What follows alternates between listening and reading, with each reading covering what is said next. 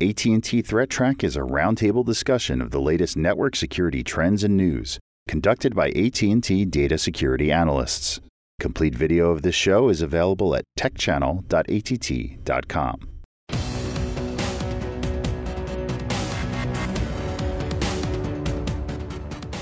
So a study was performed on the security of different lock screen mechanisms on Androids. And they took a look at how hard it was to try and shoulder surf people's pins or lock screen patterns.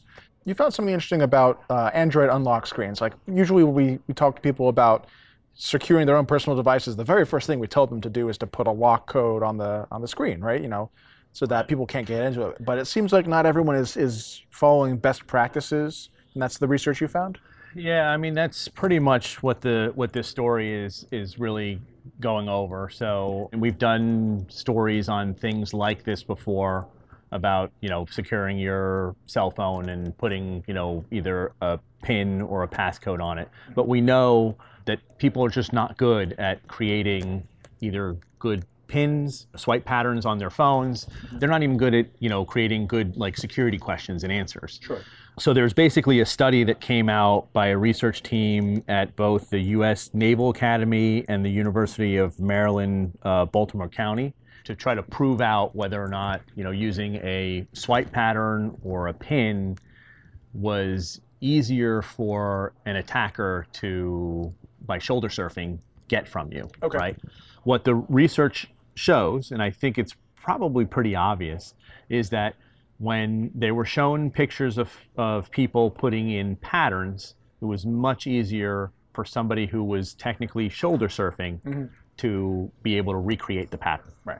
As opposed to putting a pin in. Right. And the other thing about the patterns is that once you've used one of those dots, you can't reuse it in that pattern. I think it doesn't let you. Like it's you're drawing. That's a good question. I, I thought you could, Okay. but that's I, I I don't know. I don't have an Android What do phone, you know, but Mike? Do you use an Android phone? Do you remember? Uh, I don't. Um, but one of the the key indicators uh, they had was um, feedback trails. Um, so as one of the features inside of the Android device, uh, you can turn on a little feedback trail, so it leaves a little stream of light behind your finger, so you know where you've been.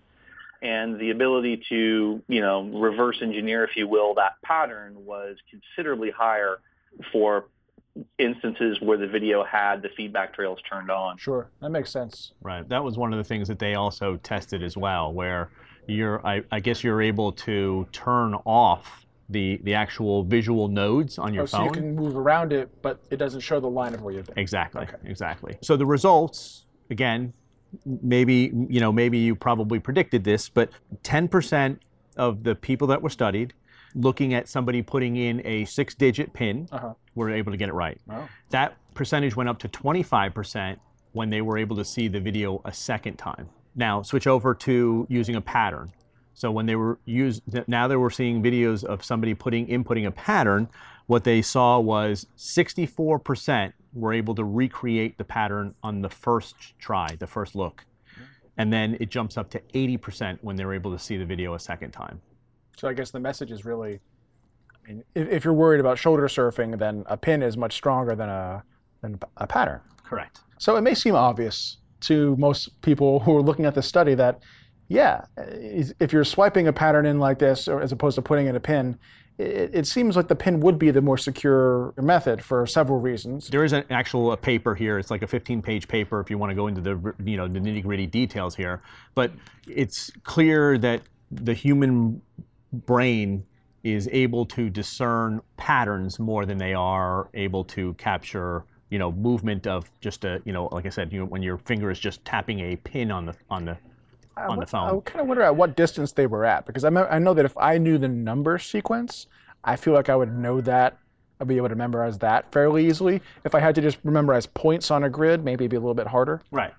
And you know, I you know again, I the, you know I don't know who the pool of participants were. You know, mm-hmm. were they people who you know have any kind of security knowledge? Clearly, if you were there, you would be. I know you'd be studying that screen very intently, right? And you'd probably be one of the ten percent. But I think you know, in general, I think that's what they were showing is just, hey, look, if you're just sitting, you know, at a cafe somewhere with your phone out and you did this, would somebody just sitting, you know, directly behind you or to the side of you be able to discern what your pattern or pin was.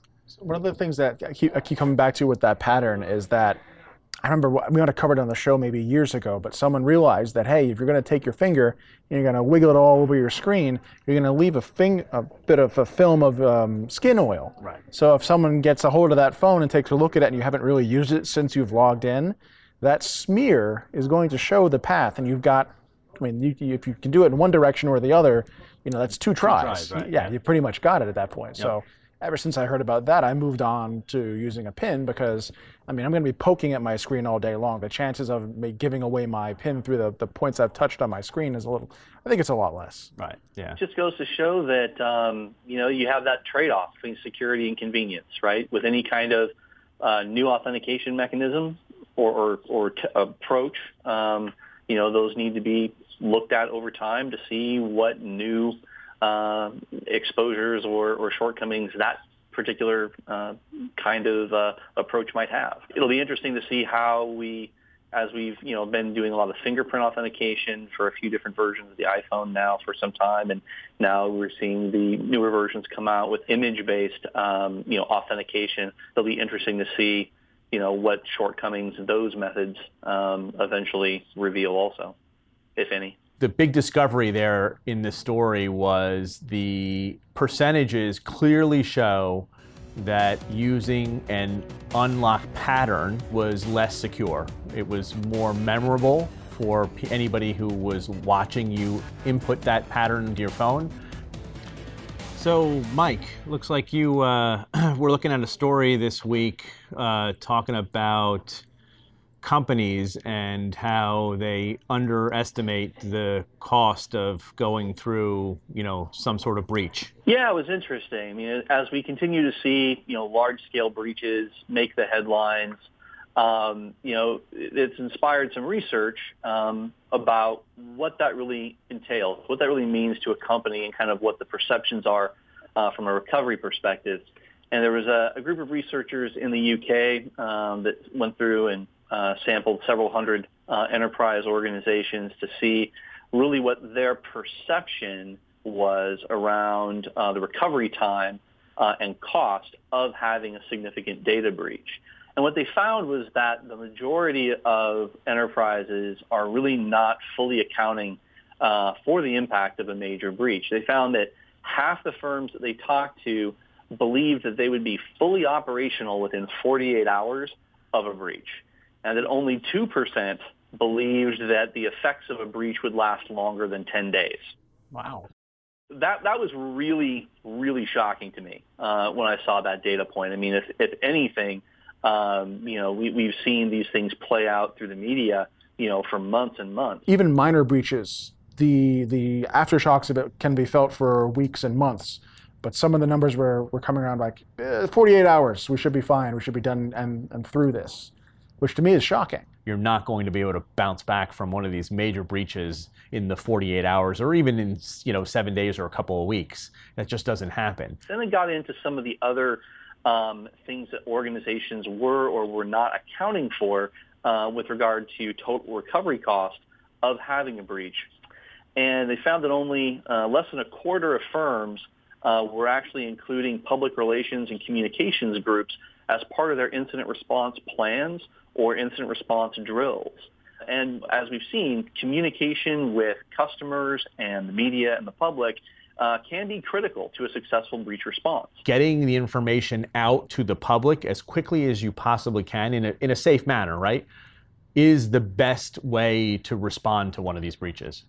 The, you know, the public responds the best when the information is brought to them as quickly as possible. Only half the firms that were, were polled uh, considered lost customers as part of the potential breach cost, and only a third of them actually factored in the cost of the investigation itself. So these were some very, very interesting uh, data points, uh, especially since we've been seeing these things play out really since 2014, that you would think that the numbers would be better than this. And sadly, if these are the improved numbers, I cringe at thinking of what they were prior to you know the last few years. Right. Hmm. Clearly, this is not a UK centric problem. Right. Yeah. Sure. I wonder how many, because we're saying this number of companies had this hadn't learned certain lessons. Let's put it that way. And I wonder how many of them actually haven't had a major public-facing breach, or at least you know, haven't admitted to having that same kind of a breach.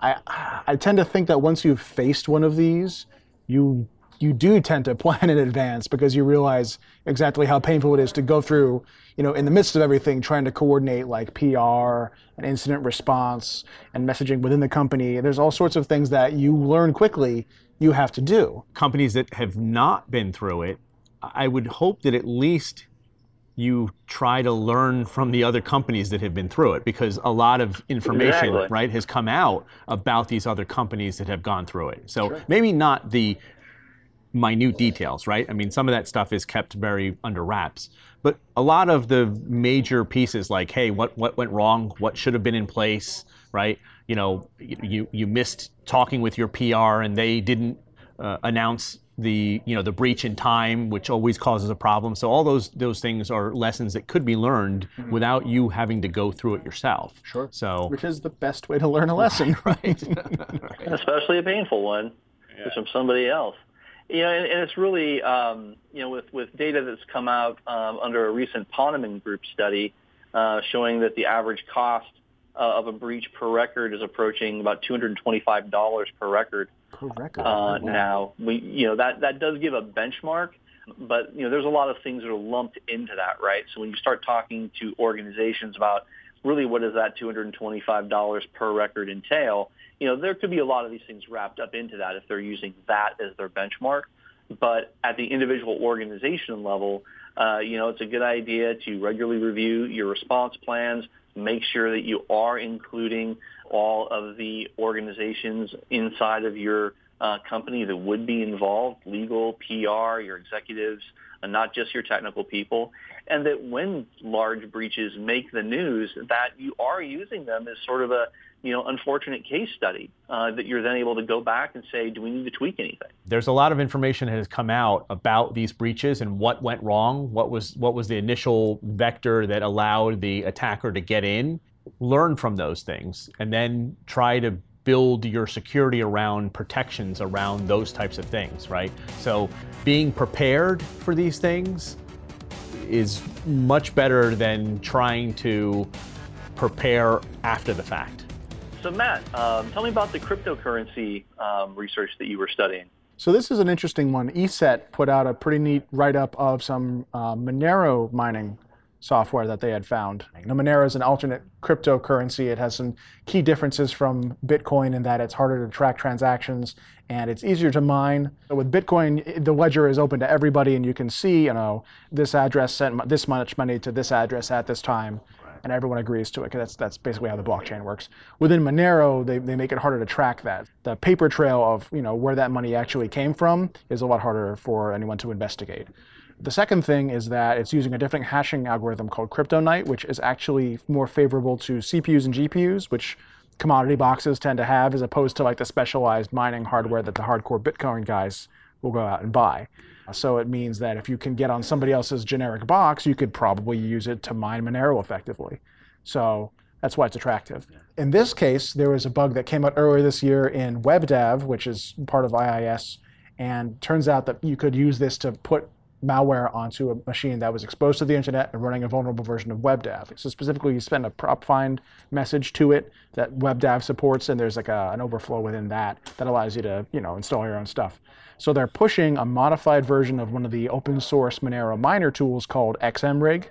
So basically, they're taking the legit mining one that you would install if you were interested in mining Monero on your own. They made some small modifications to pre-package a bunch of flags in the, the command line configuration stuff, and the pool they want to send the mining information to, and they package the whole thing and send it over, and it just starts mining on that box. Right. It's pretty interesting. They say that this campaign over the last couple of months has mined uh, in American dollars about 63,000 American dollars, and that's with fluctuations in how much Monero has been worth. It's been up to like 150 US, down to like 100 recently but it's it's pretty neat to see that this this is going on. Apparently, they didn't remember to put any any persistence into the malware because they did they just repackage an existing thing. So, but it doesn't persist. So, like over time, as servers get rebooted or, or something happens to that process, it's just been dwindling. uh, but they they've said they've been watching it for a couple of months, and um, yeah, it's a pretty interesting write up overall. I mean, I think Monero is one we've seen for a while. There was that one malware that we saw a while back that, was like going on other machines as photo.scr. Do you remember that one? Mm. Yeah, people yeah. were pushing it over FTP to servers and running it there, right. you know. So Monero's been around from a cybercrime perspective for at least a couple of years, but I think now we're seeing more interest in it because of the, the huge uptick in the, the value of, of these cryptocurrencies. Right. So it's something neat to track. It's it's this whole opportunistic. How can I get other people's machines to perform the heavy, expensive calculations for me? Right. And I think we're going to continue to see more creative ways of of finding other people's processors to use for this kind of thing. Right. Yeah, the, the trend is shifting toward the other cryptocurrencies. So Monero has been very popular, as you said. Uh, there are others. Uh, there's a lot. Of, there's a surprising number of cryptocurrencies actually that have really jumped in valuation. But you know, we've really seen the whole Bitcoin uh, thing kind of tail off just because that uh, it's so much harder to generate an actual profit. The profit margins are better with these other cryptocurrencies because they haven't been mined so heavily. Yep. So that's you know also contributing to that. I mean, it seems like it's a relatively low effort group because of all the modifications to the this are fairly minor. I mean, all they're doing is basically finding a way to package in those those uh, configuration things that they know far in advance, so right. that all it does is it runs, it connects directly to the pool that they want it to. I've I've been kind of interested in Monero and, and tracking it because of this and newer interest in, in cryptocurrency among criminals. And it does seem a little bit harder to do, but the, the mining pools actually, I hadn't thought about using those as a way of tracking it because the pools report and say, okay, this is how much we've been you know, generating right. over yeah. time. But I think an individual address, uh, I think is harder to look at. But it's, it's something that's definitely caught my interest, and I'll see if I can't do a little more research on it on um, the next few weeks. Okay. So uh, uh clearly, a way to try to protect at least against this particular uh, vector of getting it installed is to make sure that your WebDAV is, is patched, patched. Which and there is a patch out for it. In fact, Microsoft released this patch sort of not out of band, but for versions of, of the Windows servers that they've offered that they have stopped officially supporting okay. because it was a critical bug, which is a good thing to, yeah. to know. Yeah. So if you if you are running any version of, of uh, Microsoft Windows Server it, it behooves you to go out and look for a patch, even if you don't expect to see one. First and foremost, always be patching your servers. So in this particular case, we've seen that it was it was a vulnerability that came out a while ago. If your server is not patched against that, you're vulnerable to this. So we got the internet weather for this week. Most probe ports is the top 10. Again, 23 and 22 are at the top. 1433 is in third place. Apparently they were switched in position last week. 80 TCP is still at number four. Let's take a look at the uh, number of sources probing. Uh, 23 TCP is actually still in the, still in the top um, and might actually be a little larger than I'm used to. Um, the lion's share of the sources probing. 4 to 45 is in second. Unsurprisingly, this is WannaCry. Probably it's a worm, and there's plenty of other folks who are interested in this vulnerability. Um, the Eternal Blue, Eternal Romance family. So I, I expect that to be there for a while. Uh, and third is 8 uh, is 80 ICMP. I actually put a little guide this weekend because I can never remember which one is which. Type 8 code 0, I think it is, is echo request, which is like a ping request. 00 ICMP is an eighth, no change from last week, and that's echo reply. So in the top 10, we've got both ping outbound and then ping responses, which is kind of interesting. And then 11 0 ICMP is time exceeded. TTL expired in transit. And you get a lot of this when you're doing traceroute because you've got a lot of, you know, you keep incrementing that TTL and, you know, things come back as a response to that. So it may suggest that some people out there are doing some massive network recon just to see what hosts are responding to ping. Uh, for what reason, I really couldn't say. In the last month or so, there's been an uptick in scanning here on port 23 uh, in a range of about 30,000 scan sources per hour. So it might mean that there's a new botnet in town looking to scan for this as well, or maybe a new population of scanners, same botnet. 1433 is MS SQL, and that's been slowly trending upwards for a while now, actually. Ever since it started to break into the top 10, it's really sort of been creeping up. Uh, and that's the number of scan flows here. You can see it comes out around 280, mm. maybe peaks out around 290,000 yeah. scan flows per hour. Scan sources on 5358, this is that WSD API we've reported over and over, probably related to Hajime. And that really peaked somewhere in the middle to the end of August and slowly it's been creeping off. The last time I was watching, show, uh, was the last time I was on the show, it was around here, and now it's even zeroed off further. We're, we're coming down to about 2,000 scan sources per hour. So it's really not a, a port of interest anymore, although there's some population out there that is scanning for it. Port 445, I took a 365 day view just to show again that this thing continues its march upward. It, in the 30 day view, it really doesn't show how much this is changing, but you can see a clear trend heading up that way. So, yeah. I mean, this is a bug that's been out since like middle of the year. Right. And I guess that just there's so many Windows bo- boxes out there that have not been patched uh, for Eternal Blue and its cousins. And, uh, we keep showing this, I think, same chart week after week, and this does not show any sign of changing directions or even leveling off, for that mm-hmm. matter. It, every week, it seems like the graph just needs to change to sure to fit the, the new the new traffic that we're seeing. But it is it is amazing that it's still climbing. It, it kind of bothers me that this port is still out there, especially after the years and years of Conficker scanning that we were reporting on the show. You know, right? How many years ago? Seven years ago. Yep. But yeah, people are still putting this on the internet.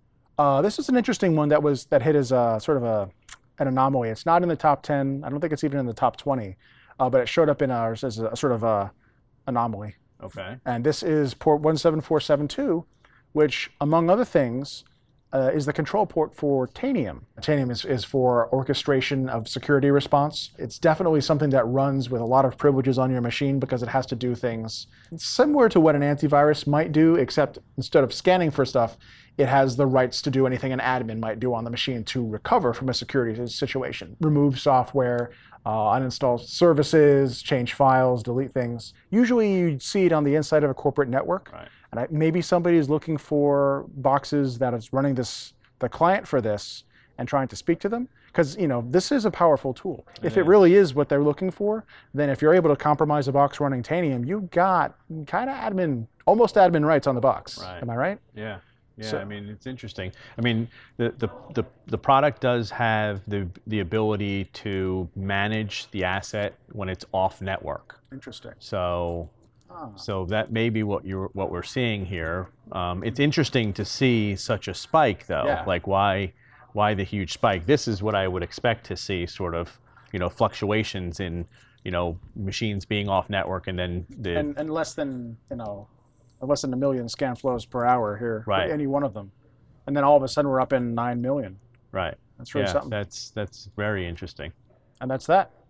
I think the, the common theme with all the stories is situational awareness. These are all things that people can fix, and if they just know a little bit about security, they can take this into their own hands and fix it. They can patch their machines, they can make sure that they're locking their devices properly, and they can do a little research to understand the full scope of what's necessary in a breach situation so they can be prepared for it later. The views expressed on AT&T Threat Track are those of the participants and do not necessarily represent the views of AT&T or any other person or entity.